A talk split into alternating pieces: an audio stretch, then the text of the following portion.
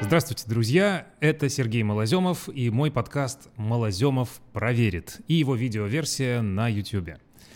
Видеоверсия отличается тем, что там есть некоторые поддерживающие, объясняющие что-то картинки, но суть, в общем, конечно, та же. Сегодня я хочу говорить про...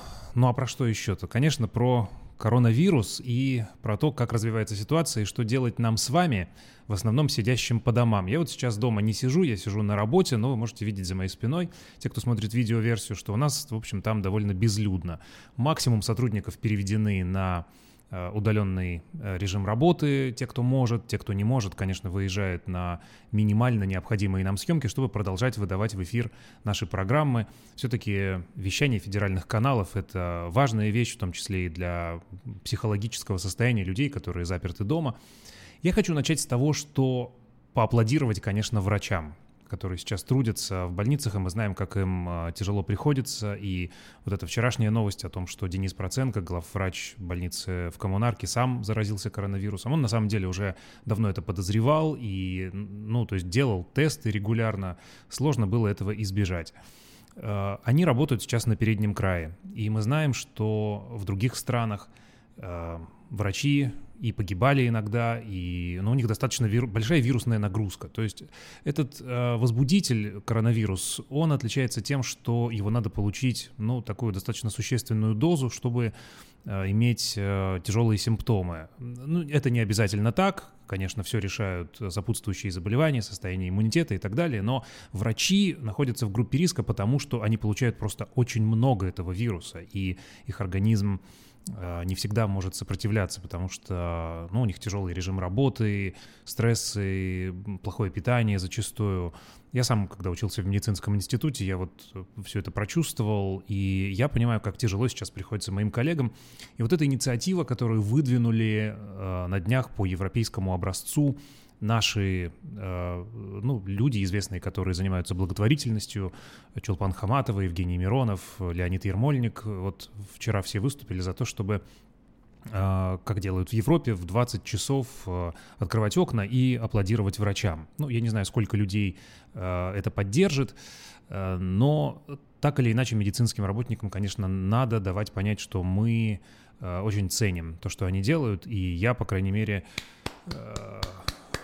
абсолютно в ряду тех, кто преклоняется перед тем, что они сейчас делают для улучшения ситуации. А ситуация, кстати, вот только что буквально этот подкаст записывается утром, в половине 12 утра, в среду, 1 апреля, пришла свежая статистика от оперативного штаба, и в России за последние сутки 440 новых случаев коронавируса в 35 регионах.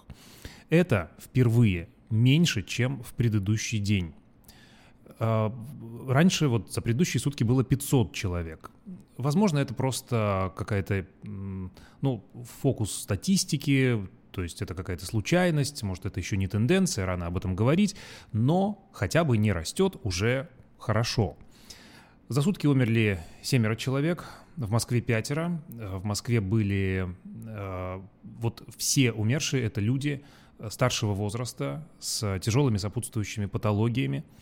Э, мы вообще видим, что э, люди молодые, есть даже смерти в разных странах среди младенцев, среди подростков, но это единичные случаи. Статистика говорит о том, что чем хуже иммунный статус у людей, тем они, конечно, имеют больший риск. Этим отчасти, видимо, объясняется большое количество погибших в Э, Испании, в Италии, в Соединенных Штатах, потому что это все страны с очень высокой средней продолжительностью жизни. Ну, Штаты тут на особом положении, там много очень пожилых людей из э, высшего социального слоя, но тоже есть очень много э, людей прямо совсем преклонного возраста. Вот мой хороший знакомый Э, врач-кардиолог Ярослав Ашихмин сегодня выпустил колонку в «Новой газете», где э, пытается объяснить этот феномен и говорит о том, что э, это можно сравнить, вот Италию и нашу, например, ситуацию. Это как магазин с хрустальными вазами и магазин с обычной посудой. Ну, то есть в Италии очень хорошо развита система медицинской помощи и ухода за пожилыми людьми. И они там доживают до такого возраста, до которого у нас, ну, к сожалению, редко. И поэтому там сейчас они оказались в очень уязвимом положении. Плюс еще не справилась с непрогнозируемой нагрузкой итальянская система здравоохранения, захлебнулась, не, не стала хватать на всех аппаратов искусственной вентиляции легких. Ну вот Ярослав считает, и я, в общем, тоже к этому склоняюсь, что у нас, наверное, такого не будет, в том числе благодаря достаточно рано принятым карантинным мерам, которые все-таки, как мировой опыт показывает, разрывают цепочку передачи вируса, и ситуация улучшается. В Италии, кстати, тоже количество заболевших, э, там количество умерших колеблется, но количество новых заражений вроде Э, имеет тенденцию уже к уменьшению. Так что я лично смотрю в будущее с оптимизмом. Не знаю, сколько это все продлится. Может быть, две недели, может быть, три, может быть, месяц, может быть, больше. Но э, поводов для паники точно нет. Есть повод для разумного э, сбережения здоровья, для разумного применения средств защиты, э, дезинфекции рук, конечно. Э, может быть, ношение маски в общественных местах, особенно если вы имеете э, пожилых родственников, которым вы опасаетесь принести этот вирус, вот для них он действительно реально опасен. Кстати, э, вчера выступила глава Роспотребнадзора Анна Попова и сказала, что 25% всех заразившихся, всех заболевших в России сейчас это те, кто не приехал из-за границы, а получил вирус уже здесь, от тех, кто приехал прежде всего из Европы. И это говорит о чем? О том, что цепочка передачи вируса в России все-таки запустилась. То есть некоторый, то, что называется эпидемический процесс, уже присутствует. И это говорит о том, что надо защищаться. Надо переходить постепенно на режим, ну, так сказать, жизни в осадном положении. Поменьше выходить из дома, если это позволяет э, ваша работа, если это позволяет ваш образ жизни. Э, потому что Э, два основных пути передачи. Воздушно-капельный и контактный. Через э, загрязненные вот этими вот какими-то капельками, вылетающими из э, рта и носа при чихании, при кашле. Э, они осаж, осаждаются на каких-то предметах, могут там выживать, как показывают исследования, до двух недель аж. Э, Все это мы можем прикоснуться, а потом к лицу и глазам, может быть, к носу, и вирус проникает, к сожалению. Ну и если рядом с вами чихает, кашляет человек, то э, где-то примерно дистанция в 2, может быть максимум в 3 метра является потенциально опасной. Ну, дальше капельки не долетают. Мы даже, кстати, проводили такой опыт, э, когда несколько лет назад я снимал документальный фильм о простуде, как раз тогда э, были все очень обеспокоены вирусами э, вот этих атипичных пневмоний, в том числе и мутациями гриппа. Э, и мы, мы проводили такой опыт, когда я чихал специально, там, вдохнув перца, и мы замеряли, насколько, потом в ультрафиолете это смотрели, насколько долетают капельки. Ну вот дальше двух, по-моему, метров ничего не долетело. Так что эта рекомендация соблюдать социальную дистанцию, она правильная. Роспотребнадзор э, сегодня ночью еще раз э, вот это как-то сакцентировал внимание на том, что э, лучше в общественных местах не подходить к другим ближе, чем на один метр. И это разумно. Но, опять же, никакой паники. Сидим дома, если есть такая возможность, поменьше выходим – и скоро все наладится. Тут встает другая проблема. А что делать дома и как не испортить свое здоровье, находясь на карантине? Вот это вообще то основное, о чем я хотел сегодня говорить, потому что количество э, мемов, количество шуточек на эту тему уже зашкаливает. И они такие, в общем, ну, смешные, конечно, но с долей э, грусти. Э, потому что люди смотрят в будущее и понимают, что из карантина они выйдут очень сильно округлившимися, очень многие. Вот последние шуточки, которые мне вчера присылали, звучали так. Наступил коммунизм, никто не работает, все едят. Или вот из Испании мне прислали. «Э, обязательно надо носить маску дома. От вируса не спасет, но хотя бы помешает есть. Это говорит нам о чем? О том, что люди осознают, что они, оставшись дома, ну вот им нечем толком заняться многим, и они начинают, помимо того, что смотреть кино и листать э, ленту Инстаграма, они начинают жевать. Жевать то, что у них под руками. Недавний опрос э, Mail.ru, который проводил, показал, что 30% боятся потолстеть на карантине. Конечно, у этого есть основания. Что делать? Эм, пример тут нам подают, конечно, спортсмены, которые оказались многие тоже в изоляции сейчас в разных странах. Ну, они нам, конечно, демонстрируют в том числе и то, какие у них прекрасные дома, и этому невозможно не завидовать. У некоторых есть даже свои спортивные площадки. Э, вчера вот я видел э, в Инстаграме у Роджера Федерера, как он на собственном теннисном корте где-то играет в самоизоляции. Э, ну, вот можете себе позволить. Евгений Плющенко с сыном играет в футбол на площадке, которая, ну, там сложно понять по видео, кому она принадлежит, но, видимо, какая-то тоже очень закрытая частная. Но и те, кто остался просто в четырех стенах дома, они э, демонстрируют, как можно поддерживать себя в форме. Э, я вот э, нашим зрителям видео-версии сейчас э, специально наших режиссеров попрошу показать э, вот эти кадры из инстаграмов известных фигуристов. Э, ну вот Максим Траньков, например, сфотографировал свою жену и ребенка, как они катаются на льду, еще не растаявшего их частного маленького прудика, крошечного во дворе их загородного дома. Катаются э, и как-то стараются себя тоже поддерживать в форме. Другие, э, Алина Загитова, Алена Косторнаев, все, Татьяна Волосожар, они делают комплексы упражнений. И в интернете таких комплексов можно найти очень много. Тут проблема, конечно, в том, чтобы себя дисциплинировать и этим заниматься. И вот это ключевая вещь.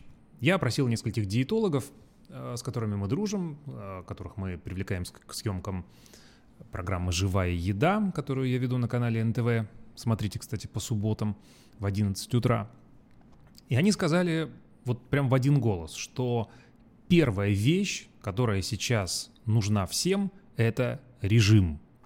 Звучит скучно, но без этого, к сожалению, никак. Что имеется в виду? Если мы не будем задумываться о том, что мы едим, то мы будем подъедать бесконечно то, что находится у нас на глазах. И потолстение не замедлит себя, в общем, дать знать, дать знать о себе. Нужно запланировать, что и когда вы будете есть. Это очень важно и в обычной жизни, но сейчас важно просто как никогда. Нужно заранее спланировать, что вы будете есть, ну хотя бы на сутки вперед. На завтрак, на обед, на ужин. И не позволять себе в перерывах между этим есть лишнее. Э, наш постоянный эксперт-диетолог Марина Макиша а, вот здесь особо акцентирует на том, что ну так сложно понять, едите вы лишнего или нет в условиях карантина. Сложно понять, надо ли уменьшить калорийность, например. Она советует проводить измерение веса. Если вы чувствуете, что, допустим, за неделю вы стали набирать, то это звоночек, надо что-то урезать. И прежде всего надо урезать, конечно, что? Ну, это любимая тема Марины вообще. Надо урезать, конечно, мучное. Мучное, сладкое и все то, что она называет, да и многие называют, пустыми калориями. А что должно пострадать в последнюю очередь? В последнюю очередь должны пострадать у нас э, белки, которые дают нам долгую сытость и все витаминное. Э, вот по поводу белков. Это важно и, и в мирное время. Но сейчас вот особенно-особенно, чтобы у вас в каждом приеме пищи, в завтраке, в обеде, в ужине было достаточно белков, потому что они дают долгую сытость. Они и еще медленные углеводы. То есть крупы, может быть, хорошая паста, макароны, обязательно из твердых сортов пшеницы, ну это и так понятно чтобы не захотелось вскоре, не захотелось слишком скоро после завтрака, обеда или ужина опять есть. То есть на завтрак, если вы съедаете там один тост и чашечку кофе, то понятно, что вы до обеда ни до какого не дотянете. Если вы, допустим, в 9 утра съели это, то до 14 часов вам дожить будет ну невероятно сложно. Поэтому идеальным завтраком является тот, который насыщен белками, где вот помимо этого толстой чашечки кофе присутствует ну хотя бы еще йогурт, например, греческий, не очень сладкий какой-нибудь, там с бананчиком, например. Или э, я вот иногда беру прям целую э, такую 220-граммовую пачку творога, съедаю вместе с греческим йогуртом, бананом, немного орехами, И сытости хватает прекрасно с, например, 7 утра до часу дня. При том, что я могу еще и не только там отвезти детей э, в школу-сад, но и поплавать после этого интенсивно. И мне хватает. Ну, я говорю про мирное время, сейчас ничего этого нет, конечно. Э, обед. На обед тоже должно быть что-то белковое. Обязательно. Сытость, сытость, сытость. Э, либо мясо, ну, мясо мы стараемся рекомендовать меньше есть, особенно сейчас в период неподвижности этой. Ну, рыба, бобовые, тофу, там что-то с творогом, опять же, э, белки обязательно. На ужин чуть легче, лучше. Э, Все индивидуально, но общий принцип именно такой. Три раза в день. Если постараться есть, то существенно снижается риск выйти из карантина совсем в другой физической форме. Лето будет. И жизнь после коронавируса, конечно, тоже э, никуда не денется. Она наступит. Это время, когда мы будем вспоминать об эпидемии, об этой пандемии ужасной, будем вспоминать как о том, что мы преодолели. Но важно за это время не испортить свое здоровье. Вчера я слышал э, интервью очень интересное э, владельца футбольного клуба «Московский Спартак» Леонида Федуна, который говорил, что игрокам, которые находятся сейчас в самоизоляции, на карантине, они развезли велотренажер каждому. И футболисты стараются поддерживать себя в форме, причем данные с этих велотренажеров отправляются в штаб команды, и доктора следят за тем, как каждый занимается, не филонит ли кто-нибудь. Вот это, я считаю, высший пилотаж. Э, ну, у нас э, тут, конечно, не спорт высших достижений с вами, но опыт-то интересный. Недавняя статистика, кстати, говорит о том, что резко возросли продажи тренажеров, э, беговых дорожек, велотренажеров, вот всего того, что можно поставить дома. И это внушает, в общем, оптимизм, потому что люди, очевидно, стали задумываться о своем здоровье. Мне это такое услышать очень приятно. Э, я всегда рад, когда оказывается, что осознанность в мире возросла. Еще один важный элемент, который э, должен присутствовать у нас в питании в период карантина, ну то есть он всегда должен присутствовать, но сейчас особенно, это клетчатка. Почему? Потому что когда снижается подвижность наша, снижается физическая активность, это провоцирует уменьшение перистальтики кишечника. Ну, так вот у нас в организме это связано, что чем больше мы двигаем ногами, чем больше у нас напрягается брюшная мускулатура, тем активнее двигается кишечник. Ну и вообще быстрее протекают обменные процессы в организме. Сейчас, когда мы сидим дома, когда мы смотрим любимые сериалы, читаем книги, играем с детьми, Э, и так далее, но там кто уж как умеет, умеет организовать свою жизнь, все эти процессы замедляются. И чтобы их простимулировать, нужно включать в рацион побольше того, что будет их э, активизировать изнутри, эту активность кишечника. Клетчатка, ну, понимаете, это овощи, фрукты, зелень всяческая. Э, я уж не говорю про те прекрасные добавки которые мы можем получить в виде водорослей, чуть-чуть отрубей можно, ну так, без фанатизма, чтобы, ну все-таки это грубая такая вещь, если есть уже проблемы с желудком и кишечником, то э, можно их э, усугубить излишней клетчаткой. Э, но это актуально всегда, чтобы хотя бы раз в день было что-то, ну, такое очень овощное. Я лично стараюсь себя дисциплинировать и покупать раз в день зеленый салат какой-нибудь. А, сейчас, слава богу, достаточно много магазинов э, у дома, в которых есть неплохая зелень, там всякие эти миксы э, с руколой, мангольдом, шпинатом. Э, ну, вы понимаете, это все стимулирует работу нашего кишечника и не дает там ничему застаиваться, что, конечно, нехорошо. Плюс витамины. Витамины сейчас опять-таки важны как никогда. Э, заражение – это же всегда вопрос борьбы, вопрос борьбы организма с э, возбудителем. И в случае коронавируса это прямо видно четко, что тяжело заболевают в основном те, у кого ослаблен иммунитет, те, кто перенес онкологические болезни, те, у кого э, есть тяжелые болезни легких. Кстати, курильщики находятся в группе риска. И, э, согласно вот двум последним э, исследованиям, э, люди с ожирением и люди с сахарным диабетом.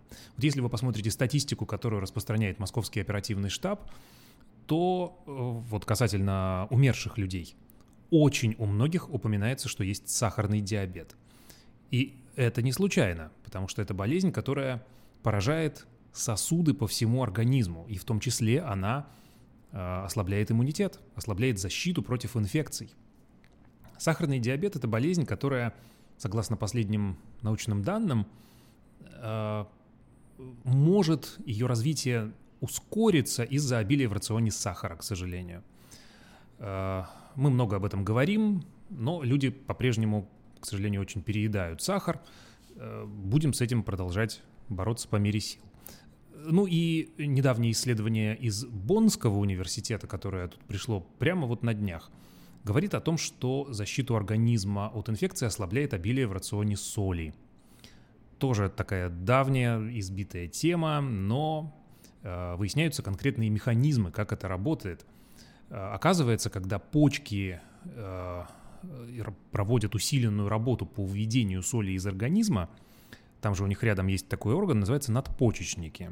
И активируется механизм, который заставляет надпочечники выделять больше глюкокортикоидов – это такие гормоны, которые подавляют иммунный ответ.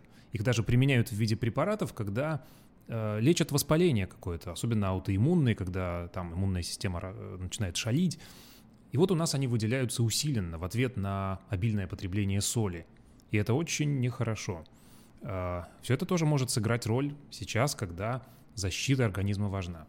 Так что сидим дома по мере возможностей, выходим в магазин за салатами – я с собой на работу беру всегда некоторое количество тоже клетчатки и витаминов, меньше сахара, меньше мучного, и тогда победим. Будем потом вспоминать это время как тяжелое, но полезное. Сейчас развиваются все эти... Вообще он, этот коронавирус, он, конечно, видно, как подстегивает развитие цивилизации. То есть в чем-то мы дичаем, но в чем-то мы переходим на новый уровень. Вот эти все дистанционные технологии, э, Zoom, э, видеоконференции. Э, у меня вот сейчас ребенок, у него на компьютере стоит Skype, Free Conference Call, Zoom, и он через все эти разные приложения занимается там где-то английским языком с одной нашей родственницей, которая преподает английский. Э, по другому приложению он занимается на курсах подготовки к математической школе. По третьему приложению он занимается, там, общается со своим классом. Э, сейчас у них классные часы через Zoom устраиваются. И видно, как э, становится эффективнее это все. После того, как коронавирус уйдет, а он уйдет, я думаю, достаточно скоро, мы получим мир, который попрощается с очередным этапом своего развития и встретит новый. То есть э, не было бы счастья, да несчастье помогло, но, к сожалению, это вот так в данном случае. Давайте думать о будущем, все будет хорошо. Присылайте вопросы, в следующих подкастах буду э, постепенно на них отвечать по мере поступления. Желаю всем здоровья. Э, это был Малоземов проверит. Подписывайтесь, мы в YouTube и на подкастовых платформах каждую неделю. Счастливо. Спасибо.